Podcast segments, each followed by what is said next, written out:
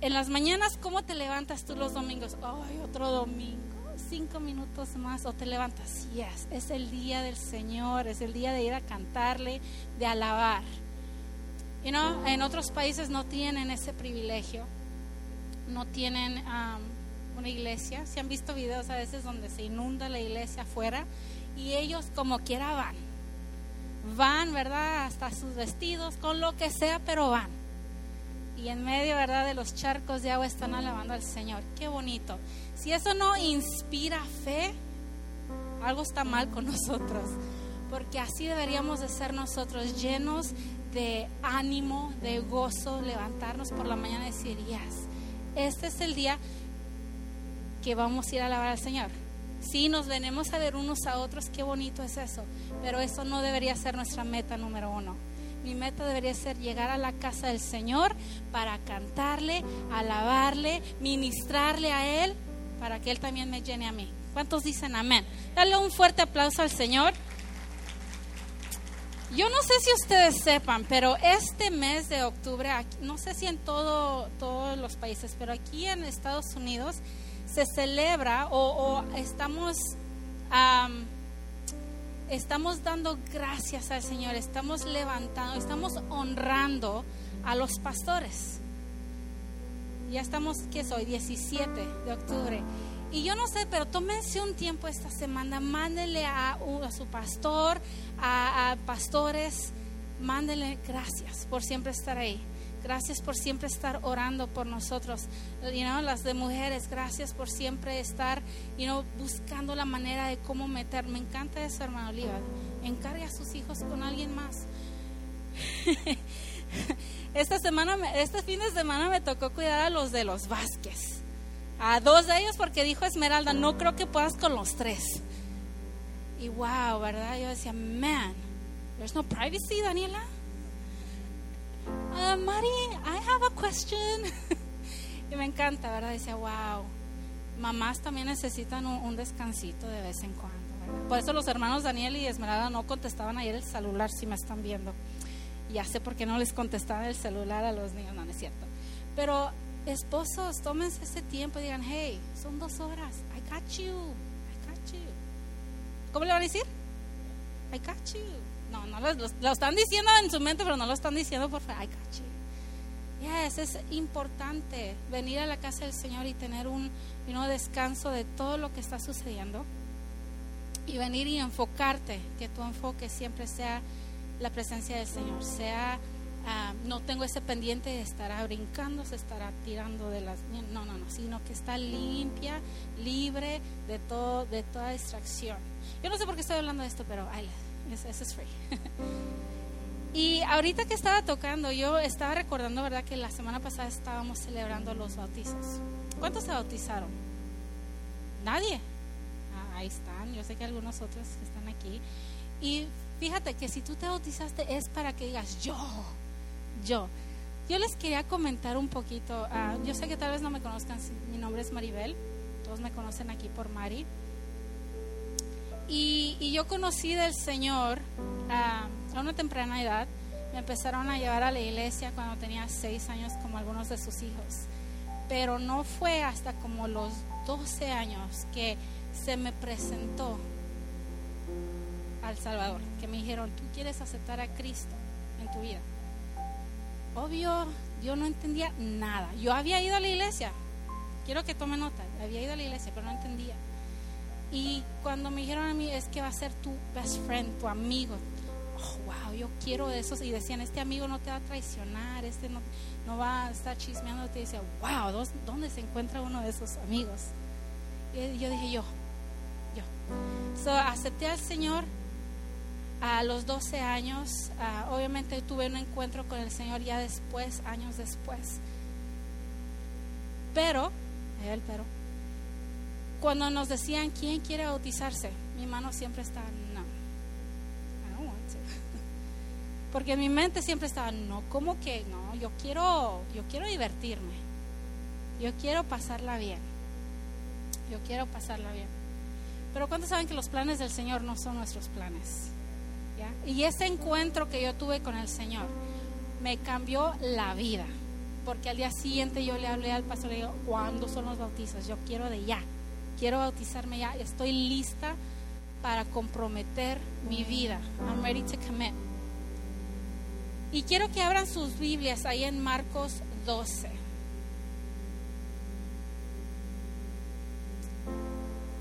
Y creo que ya lo van a poner en esta versión.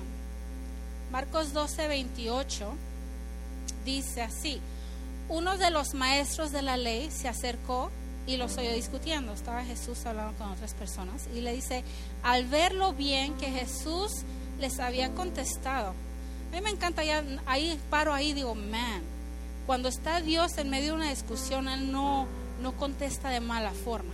¿Cuántos saben eso? Porque a veces nosotros cuando estamos en medio de discusiones, ¿cómo contestamos nosotros?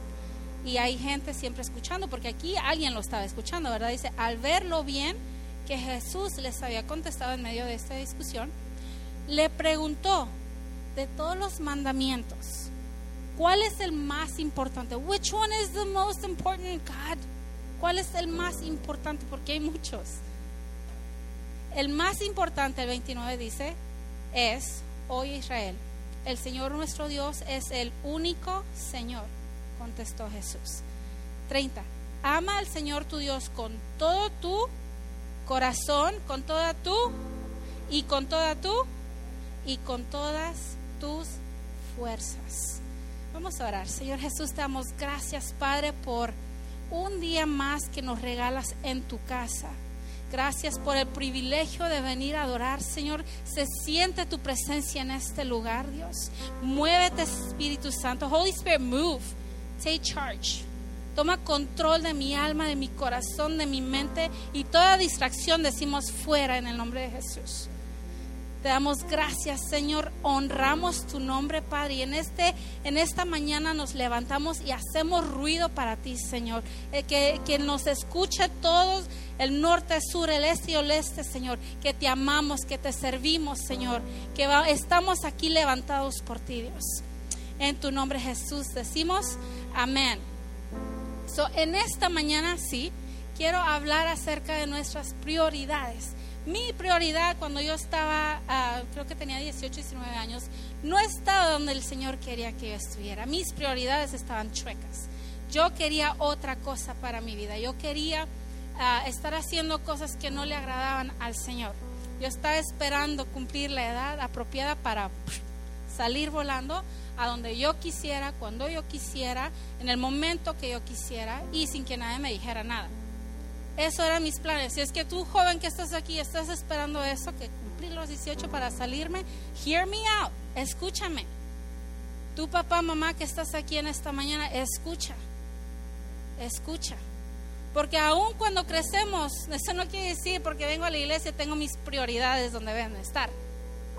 A veces estamos tan chuecos en nuestras prioridades. We are so just crooked. Estamos chuecos. Ponemos otras cosas y se nos olvida el gran mandamiento. O esta versión decía ahí el título, el, el mandamiento más importante. Y es, está ahí también, ¿verdad? El honrar a nuestros padres, honrar, hacer todo eso. Pero el más importante es, es en solo uno se resumen todos esos mandamientos. Porque si honramos a Dios primero, si amamos a Dios primero, todo lo demás fluye. Yo no puedo decir yo, yo amo a Dios, pero deshonro a mis padres. Yo no puedo decir yo amo a mi vecino, a my neighbor, ese que me hizo daño. No puedo decirlo si yo no honro a Cristo. Cuando tú honras a Cristo, cuando pones a Dios en primer lugar, aquel persona, aquella persona que te hizo daño, You gotta love them. Now, eso no quiere decir que estás ahí siempre, ay, we're best friends. No, tal vez no. But you love them, you, you respect them. Porque amas a Cristo, tienes que amar a tu vecino. ¿Cuántos dicen amén? So, hoy vamos a ver, el título de mi predica se llama Mi número uno, My number one. ¿Quién es tu número uno en esta mañana? ¿O qué es tu número uno? What is your number one? Joven, what is your number one right now? Tal vez sea tu trabajo, para algunos de ustedes su trabajo se ha vuelto en tu número uno. Cuando yo hablo número uno es qué es lo que ocupa la mayor parte de tu energía. ¿Qué es lo que ocupa la mayor parte de tu tiempo, de tus pensamientos? Para muchos es una telenovela. No me puedo perder la novela. Ahorita hablábamos, ¿verdad?, de que muchos um, ponemos otras cosas primero y llegamos súper temprano. ¿Cuántos han estado ahí, verdad? Te invitan a tal parte y eres de los primeros porque no quieres perderte.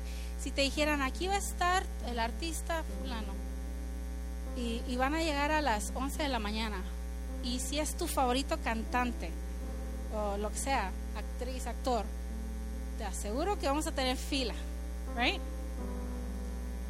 Así deberíamos hacer para el Señor. Yo quiero estar ahí. Yo quiero estar ahí. ¿Cuántos quieren estar ahí cuando el Señor esté aquí? Yes. So my number one, si estás tomando nota, escríbelo ahí. Si no, saca tu teléfono y haz tus notas, ponle ahí my number one. Y quiero que le pongas, no me lo tienes que decir, pero ponle cuál es mi número uno. Alicia, ¿qué es tu número uno en este momento?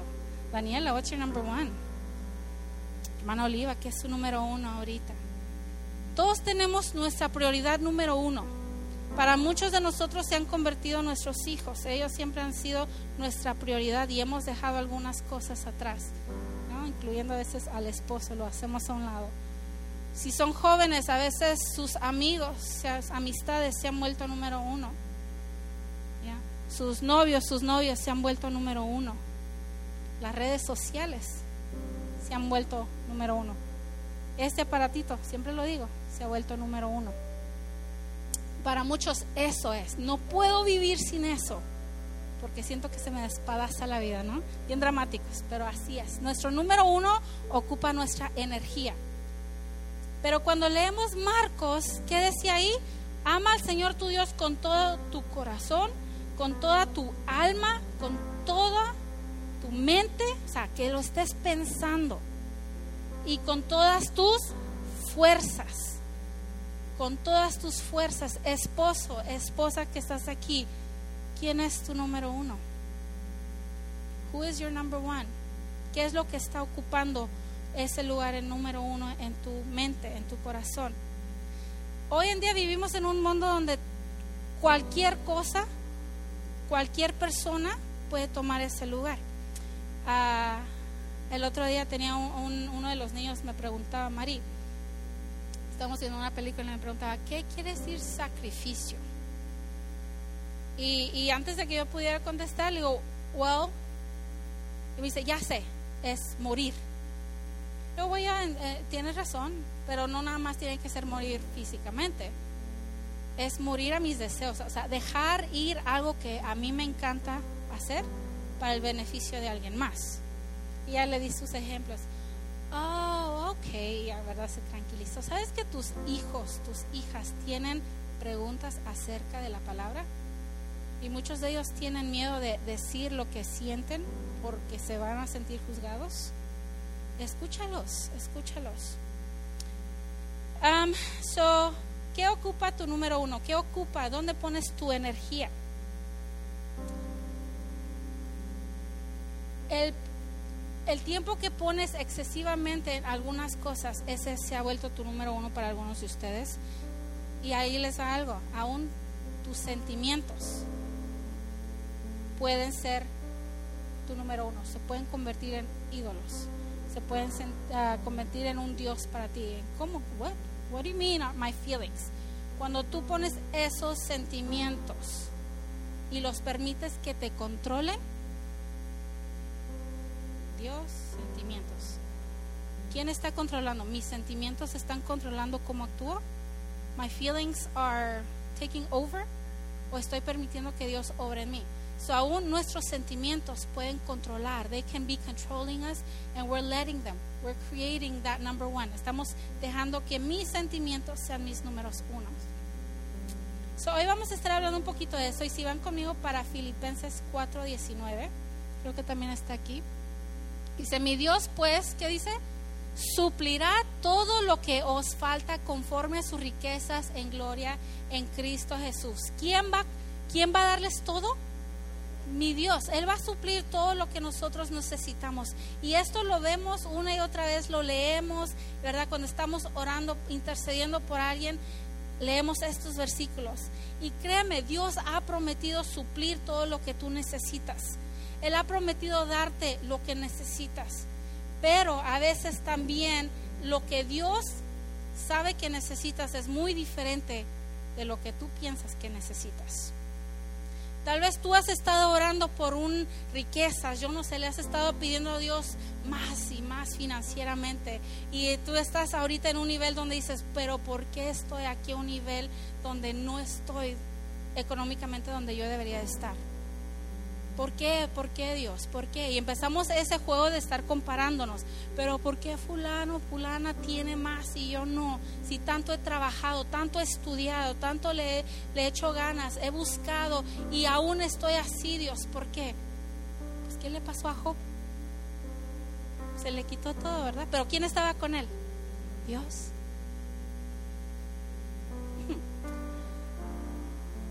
¿Les confieso algo? Yo hace unas semanas estaba así, ahí está mi esposo que no me deja mentir. Y creo que Felipe ahí me escuchó también. Ah, quejándome, sí. A veces me quejo, créanlo. y mientras estaba tocando, hace unos domingos atrás, el Señor me, me habló a mi corazón. Y me llevó a, a Génesis, a la historia de Abraham. ¿Cuántos se acuerdan de Abraham? Y no, no lo pusimos ahí arriba, pero quiero que me escuchen nada más porque está larga la historia. Abraham había esperado algo por toda su vida. Él deseaba ser papá. Él anhelaba ser padre, igual que su esposa, ¿verdad? Ser mamá. Por muchos, muchos años había una promesa, porque Dios ya le había dado una promesa de hacer su generación grande. Y por fin a su vejez, cuando nació su hijo Isaac, imagínate el gozo que él sentía, ¿verdad? Poder tener a su bebé en sus brazos y decir, wow, la promesa de Dios cumplida en tus brazos. Yo no sé si él agarraba a su, a su bebé y decía, que Dios me prometió que mi descendencia iba a ser, iba a ser gigantesca con un solo bebé. Pero él está emocionado tener a ese bebé en sus brazos. Pero al pasar del tiempo, en el capítulo 22, Dios le pide algo ah, que duele. Le pide, hey Abraham. Y así le dijo el Señor ah, en el... En el Génesis 22, y no tienen que ir ahí nada más, les quiero leer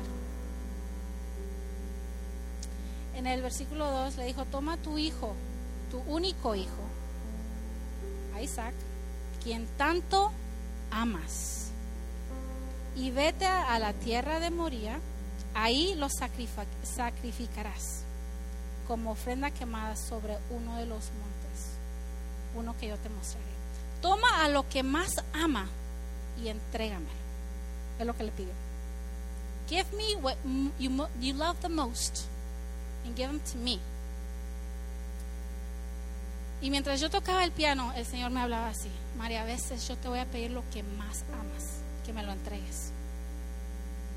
Y me quedé, wow, God, yo no sé de ti, pero si en este momento Dios te dijera, entrégame eso que tanto amas, ya sea ese trabajo que te está quitando de tu hogar, que no estás ahí, pasas días y días, semanas, meses fuera y no estás ahí, entrégamelo.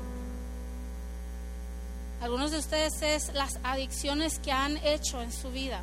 Puede estar tan sencillo como adicciones a estar viendo telenovelas, ¿verdad? Todo, ay, no, es que eso es mi pasatiempo favorito, María. Está bien, pero ¿qué tal si el Señor te dice, entrégamelo? Give it to me. Puede ser tan sencillo como, ok, you know, el tiempo que estás dedicándole a tus hijos, se lo has entregado a otra cosa. Y tú, tú ahí llena el, el espacio. ¿A qué le estás dedicando otras cosas? Y yo mientras estaba tocando, el Señor a mí me estaba porque yo al Señor le, you know, he estado orando por algunos, he hecho algunos cambios en mi vida últimamente y le decía Señor, pero esto y esto. Y me decía, Mari, porque por un poquito de tiempo necesito que me lo entregues. I need to see where your heart is. Necesito ver dónde está tu corazón. cuando Memo y yo nos estábamos casando, bueno, que ya me había ah, comprometido con Memo, y ya sé, parezco disco rayado, pero yo sé que algunos no me conocen. Um, en ese tiempo, yo, Memo y yo, no, bueno, Memo venía de un hogar donde tal vez no era un ejemplo you sólido, un matrimonio sólido. Um, yo venía también, o sea, no sabía cómo se veía un matrimonio, estábamos enamorados, ¿no? Y, y, en su mente uno siempre piensa, ay, es que voy a vivir el felices para siempre. Y no, bien bonito. Pero cuando empiezas a escuchar las voces de los demás, te, empieza, te empiezan a decir, y no, dos años máximo, se acaba el amor, se acaba, y todo va como que entró miedo, dije, híjole, ¿qué estamos haciendo? Y recuerdo hablar con Memo y le decía que, you know, what are we doing? ¿Qué estamos haciendo? ¿Qué tal si cometemos un error?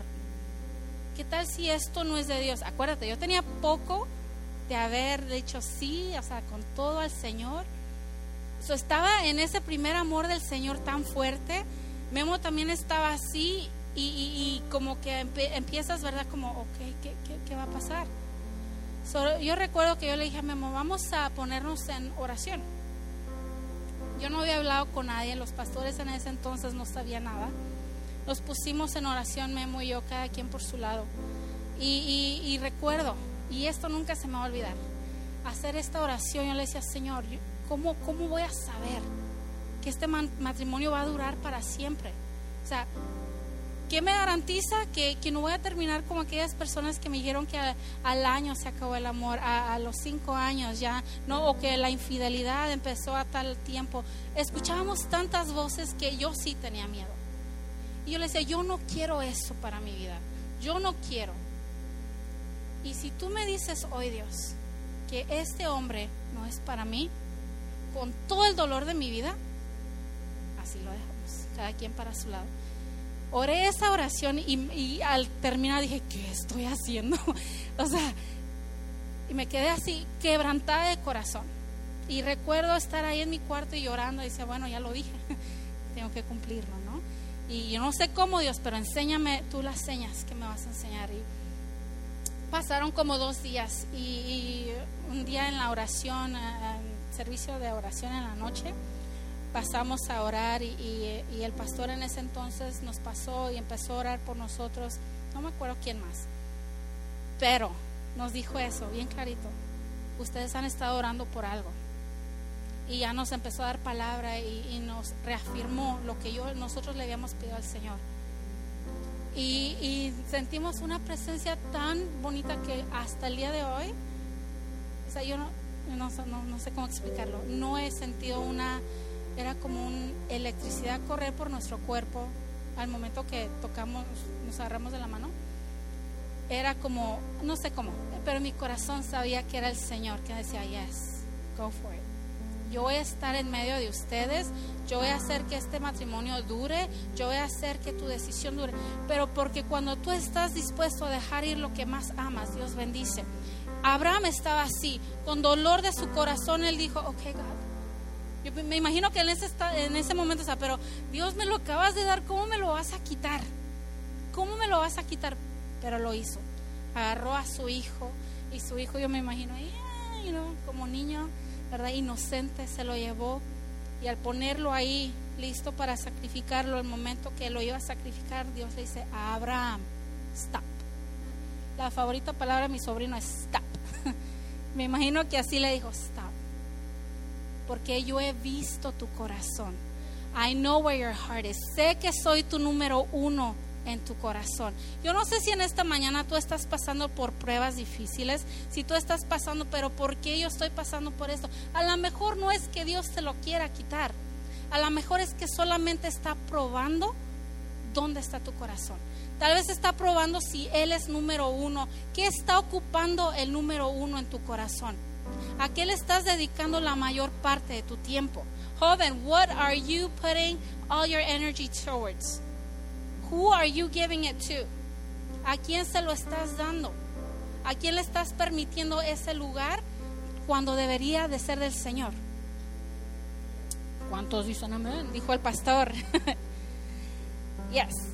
Yo quiero darte rapidito tres puntos de lo que sucede cuando Dios no es tu número uno. Y quiero que pongas atención porque dices, a lo mejor por eso yo estoy como estoy.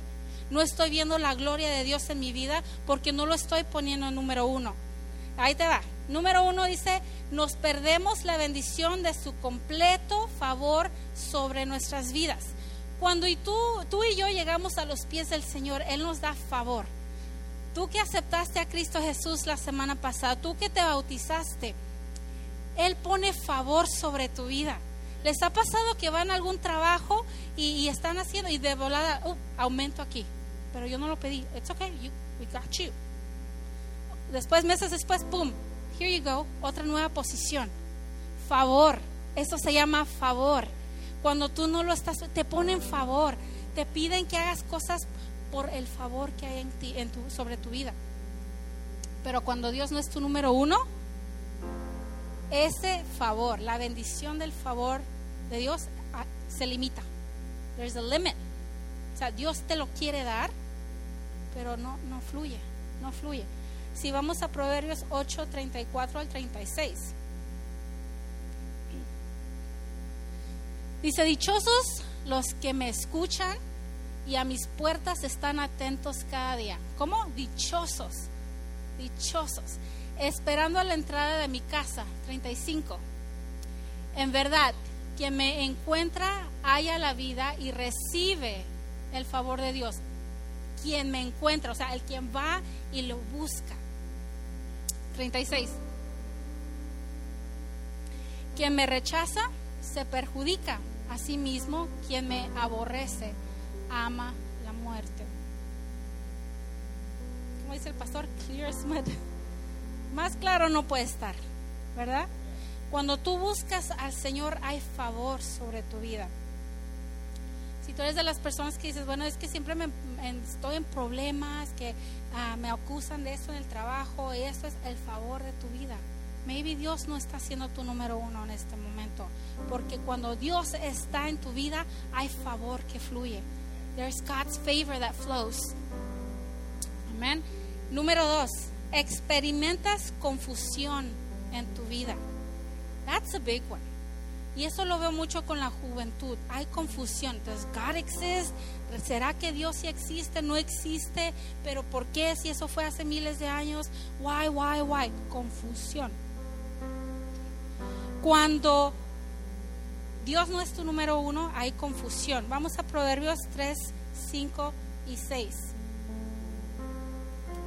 Confía de todo corazón en el Señor. ¿En quién? Confía de todo corazón en el Señor y no en tu propia inteligencia. ¿Cuántos son inteligentes aquí? Ah, eso, algunos cuantos, a ver, ¿cuántos son inteligentes?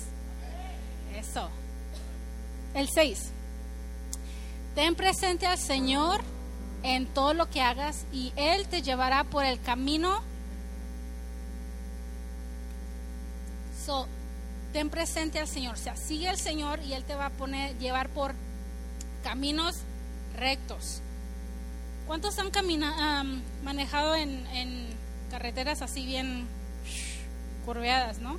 Especialmente si están como en un monte o una montaña, bien sharp. ¿Verdad? Las, las vueltecitas, como que da miedo. Pero qué bonito es manejar cuando está así, bien recto, ¿a poco no? Sabes que nosotros a veces cuando Dios no está en nuestro número uno, estamos caminando por caminos así, chuecos. Porque hay confusión. O sea, todo nos confunde. Te dicen una cosa y dices, pero what? Doesn't make sense. ¿Por qué? Hay un camino que está, estará siempre chueco y lleno de confusión cuando Dios no es tu número uno. Y en este camino, yo no sé, pero tal, vez te sientas perdido, o sea, como que has perdido algo de ti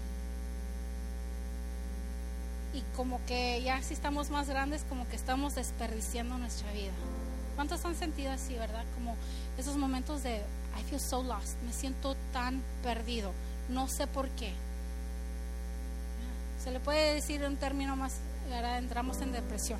Esos momentos de, confusión, o sea, toda nuestra mente no está, no está bien porque Dios no está ocupando nuestro número uno. Estamos llenos de confusión. y toma solamente una, hacer una decisión, si yo quiero seguir a Cristo o no, si yo lo quiero buscar al, al 100%. Y número tres, te sientes culpable y te pierdes de la libertad que Dios te da. Culpabilidad, eso siempre ha sido una muy grande. Cuando somos cristianos, aceptamos a Cristo, el Espíritu Santo empieza a trabajar en nosotros, ¿sí o no? Tú que te bautizaste la semana pasada, el Espíritu, el Espíritu Santo ya está trabajando en ti. Está empezando a mover cosas, está empezando a, a limpiar el corazón de cosas que no sirven. Está haciendo espacio para su presencia, está haciendo espacio para llenarte más de Él. Pero no nada más porque tenemos a Cristo, no quiere decir que ya ahí terminó. No, Él sigue poniendo convicción en nosotros. Cuando empezamos a pecar, ¿verdad? Porque no nada más porque se bautizaron, no nada más porque aceptaron a Cristo Jesús, quiere decir que, ah, ya soy una blanca palomita, ¿verdad? No, seguimos siendo pecadores, seguimos teniendo pensamientos que no le agradan al Señor, a veces hacemos cosas que no, les, no le agradan al Señor y es donde entra la convicción del Señor, es donde entra ahí, te pone, hey, Memo, eso que hiciste no estuvo bien empieza a hablarte a tu corazón. Romanos 8.1 dice que no hay condenación. Esa es la diferencia. Que cuando tú ya conoces del Señor, cuando tú eres obediente a la voz del Señor, no hay condenación. Hay convicción, sí. O sea, para decirte, hey, you're doing wrong. Pero no hay condenación. Y a veces nosotros los cristianos lo torcemos. Condenamos a todo mundo. ¿verdad? Se nos olvida que nosotros no somos Dios. La Biblia fue muy clara en Romanos 8.1, donde dice, no hay condenación para aquellos que ya llegaron a los pies del Señor. So, ¿Por qué nosotros a veces no la pasamos condenando al mundo entero? Nuestro trabajo es abrazarlos, enseñar convicción, que el Espíritu Santo ponga convicción en los corazones. Tú y yo no estamos aquí para cambiar vidas Tú y yo estamos aquí para dar palabra de vida. El que hace el cambio siempre va a ser el Espíritu Santo. ¿Cuántos pueden decir amén?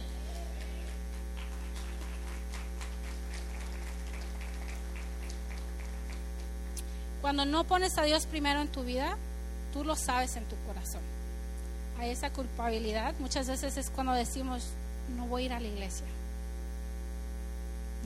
porque hay como esa, esa culpabilidad en ti, sabes que no estás bien, huimos siempre de la presencia de Dios. Cuando dicen, ¿quién quiere pasar acá enfrente? Y tú dices, no, si paso al frente, me decía, decía una hermana, dice, si paso, dice, va a explotar la iglesia, dice, de tanto pecado que traigo. Y no es así. Cuando tú pasas al frente es decir, ok, Dios, entrego todo lo de mí no soy perfecta, he estado fallando en esta y esta área, pero aquí estoy. Ah, here I am. Yo estaba en las dos posiciones, ¿verdad? Donde estoy ahí sentada y, sé que no estoy bien interiormente. Y el Espíritu Santo empieza a redarguir el corazón. Y tú sabes que no andas bien y tú estás, como casi queriendo no, escuchar, no, no, no, no voy a pasar, no voy a pasar. O el pastor está dando una palabra y tú dices, ¿quién le dijo? ¿Quién le dijo? ¿Quién le dijo? Ese no es el pastor, ese es el Espíritu Santo hablándote. Y si no, hablo, no, es, no escuchamos por las buenas, es peor por las malas. Ya. La próxima vez que te digan, hey, pasa enfrente, vamos a danzar, tú digas, no, pues es que yo no sé danzar, yo tampoco sé danzar pero una cosa sí sé es alabarle al Señor, sí sé levantar mis manos, sí sé hablar con Dios. Vénganse, sean libres. Aunque no lo crean, yo sí soy muy tímida, ¿eh? Mi esposo es el más, más aventado para todo. Y joven, tú que estás aquí, yo recuerdo estar en tu lugar, ¿no? La primera vez que yo fui a los servicios de jóvenes, me encantaba ir, me encantaba ir a los servicios de jóvenes. Mis amigas no podían ir, era los viernes en las noches como ustedes aquí, pero me encantaba ir, me encantaba ver, escuchen bien, me encantaba ver cómo los demás recibían. Yo sabía que yo anhelaba tener lo que ellos tenían, pero tenía miedo tener lo que ellos tenían. ¿sí? No sé si tiene sentido. Pero me encantaba ver, me encantaba ver cómo pasaban y, oraban por ellos y decía, wow, that is awesome. Me impactaba, me impactaba. No me importaba ir sola al, servicio de jóvenes. No me importaba. No, no fui así súper amiguera y no era de que, ay, si no vas tú, yo no voy. Whatever. Me iba sola. Me iba sola.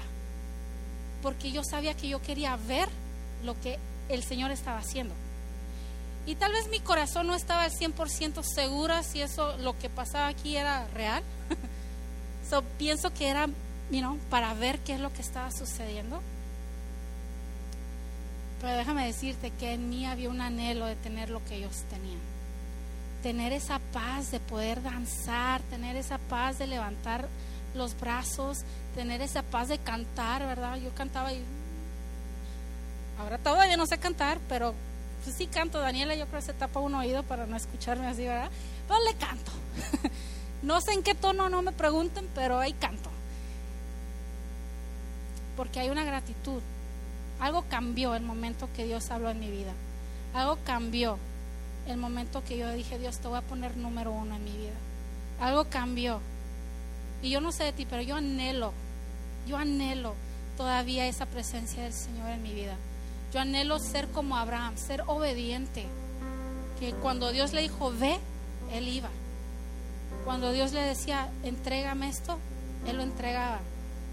Y tal vez sea un momento doloroso donde entregas, así como lo fue para Job cuando se le quitó.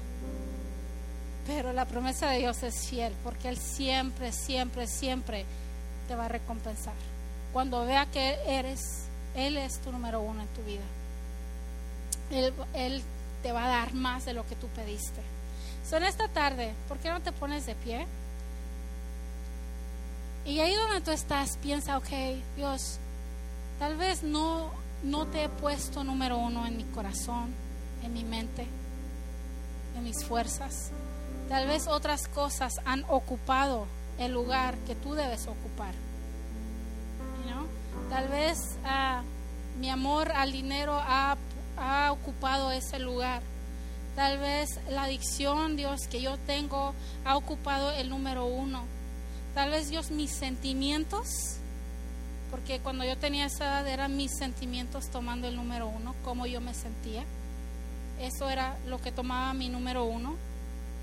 No paso porque me da vergüenza. Oh my gosh, imagínate que me caiga y todos me vean. You know? El número uno, el miedo, el miedo de recibir el Espíritu Santo, mis sentimientos tomaba control de eso. Y ahí está Memo, no me gustaba que oraban por mí. Y yo le decía, no, mm, mm, mm, y viene aquí hermano, oh my gosh, va a poner sus manos sobre mí, ¿no? Y así era yo. El miedo a recibir lo que Dios tanto anhelaba darme. ¿Ya? Yo no sé de ti, pero en esta, en esta tarde, en esta mañana, ¿qué es tarde? Tarde. Si no has entregado tu vida al Señor, cierren sus ojos, si no has entregado tu vida total al Señor, no has puesto ni el número uno, Dios está ni siquiera en tu lista de los top ten, hoy es tu día. Hoy es tu día para decirle, Señor, yo anhelo, Padre, tener ese favor en mi vida. Yo quiero, Señor, tener esa paz en mi vida, esa libertad en mi vida. Yo anhelo, Padre Santo, tener ese camino recto ya me cansé de tanta confusión en mi vida, ya me cansé de caminar caminos chuecos. Si ese eres tú en esta, en esta tarde, ¿por qué no levantas tu mano? Dices, Dios, yo, yo necesito de ti. I need, I need you.